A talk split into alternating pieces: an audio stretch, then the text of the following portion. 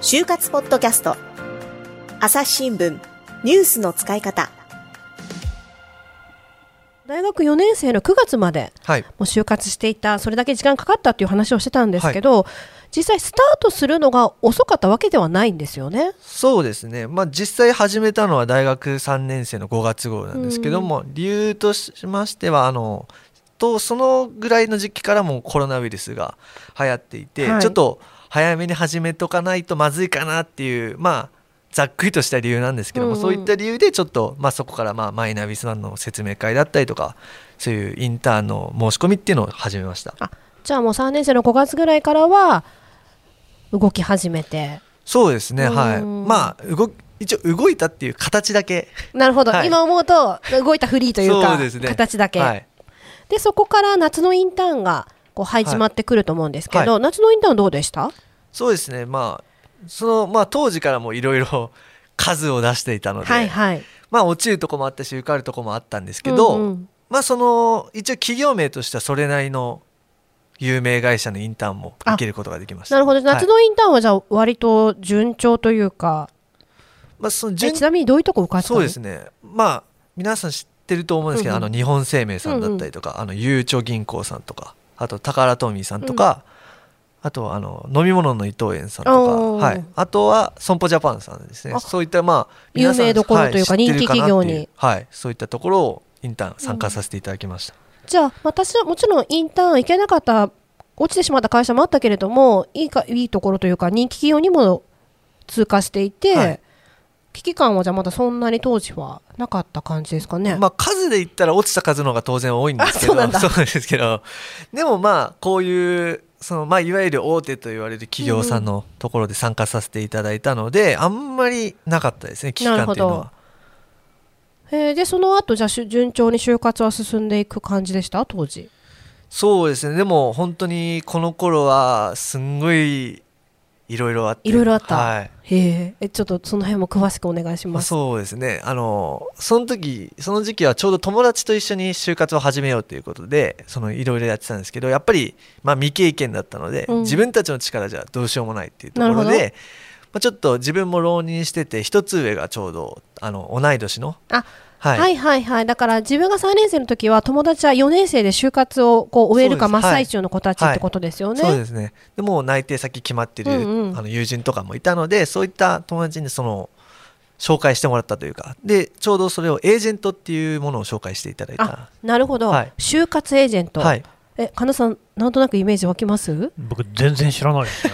そう私たちの時はまだ就活エージェントってなくっても,、はい。もうあったのかもしれないけどほとんどまあなくてですねちょっとどういうものかちょっと福山君簡単に説明してもらえますか？まあ、簡単に言ったらもう、あの本当に相談相手みたいな感じであの自分の ES とかをあの見てくれたりあと自己分析の手伝いとかもしてくれますよね。そうですはい。あとは本当にその自分のやりたいこととかを言った際に、あこういう企業があるよっていう紹介してくださいって言ったら、うん。本当にもう本当に就活する上でのもう本当に相談相手っていうのが一番、はい、適してるかなと。そうなんです。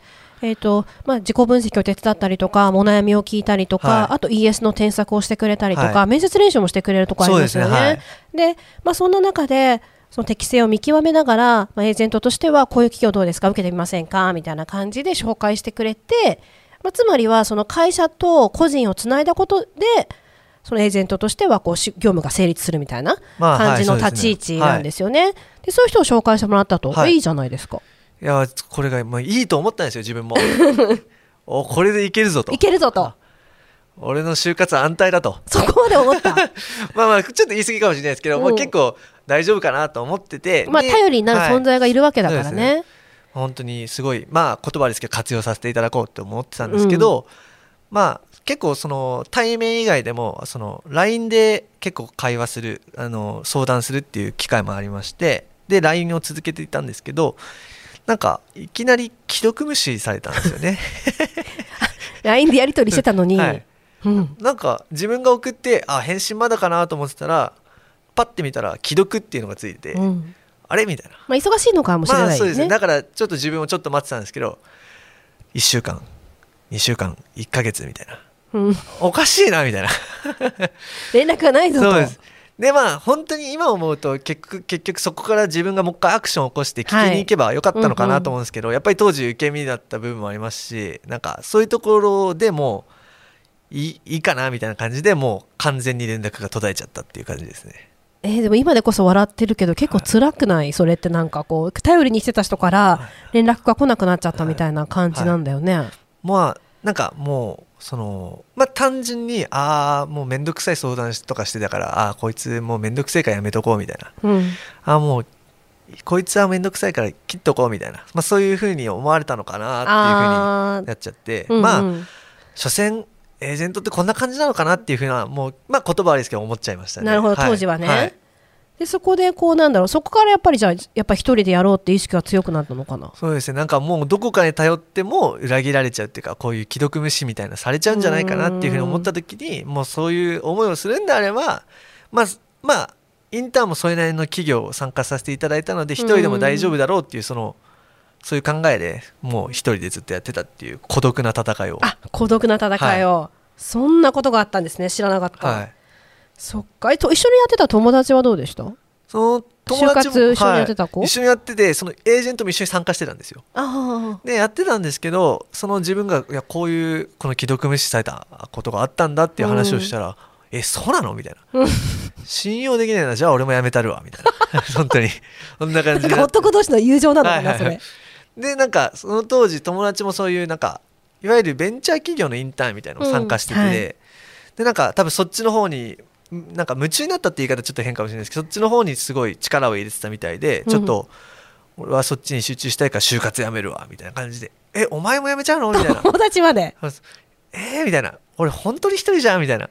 でもそっかそっか。その友達もはい就活を辞めてしまったから、もう本当に正真正銘の孤独ですよね。いやー、ちょっと孤独な感じはこの今話してるところからはねあんまり伝わってこないんですけど、はい。でも当時ははい。孤独だったとでも家族はね心配してましたよ特に姉は。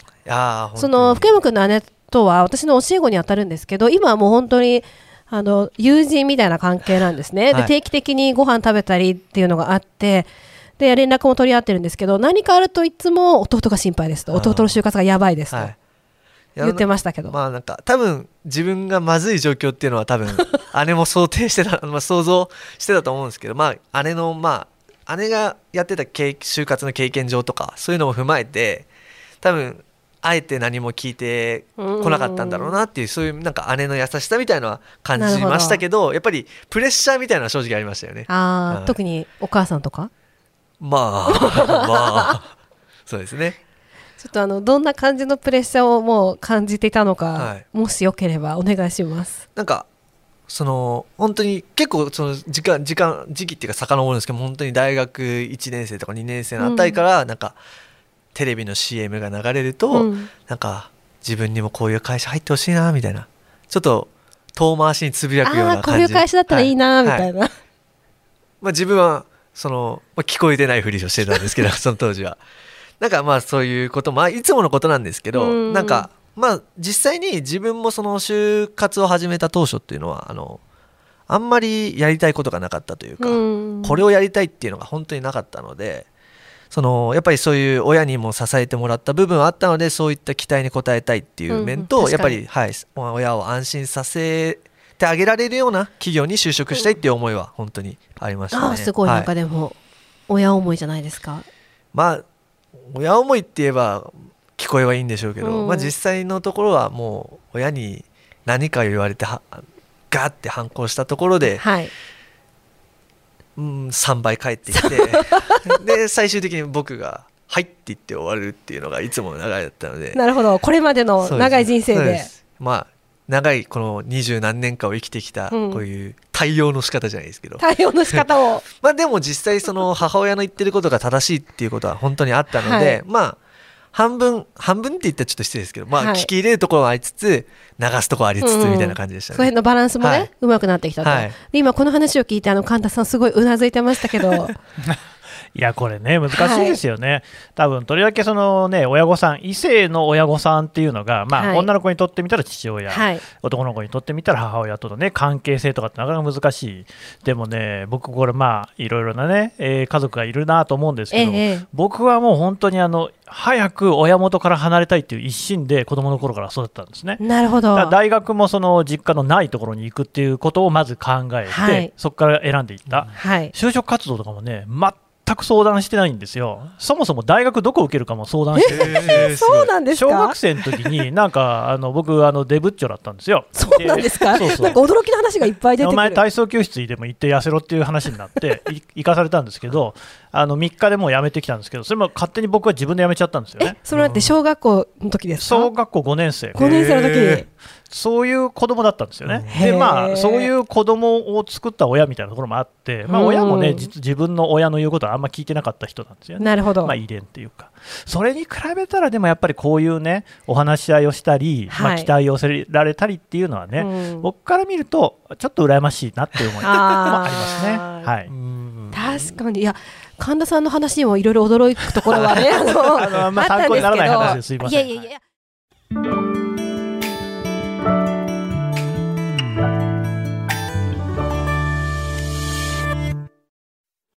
朝日新聞ポッドキャストニュースの現場から。世界有数の海外取材網国内外各地に根を張る記者たちが毎日あなたを現場に連れ出します。音声で予期せぬ話題との出会いを。朝日新聞ポッドキャストニュースの現場から。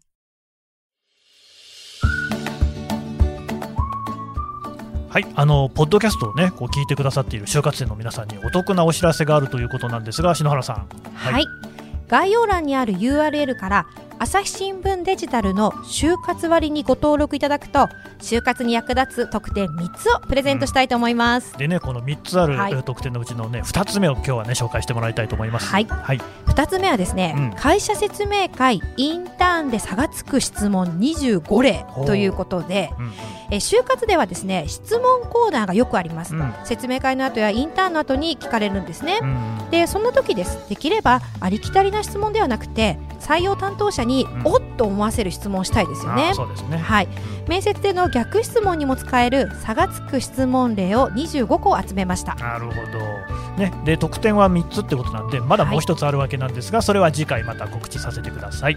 皆さんの就活がうまくいくように全力で応援しています。それではまた次回お会いしましょう。この番組へのご意見ご感想を投稿フォームで募集しています概要欄の URL からぜひお寄せください。Twitter やメールでも受け付けています。Twitter では番組情報を随時紹介しています。アットマーク朝日ポッドキャスト。朝日新聞ポッドキャストで検索してみてください。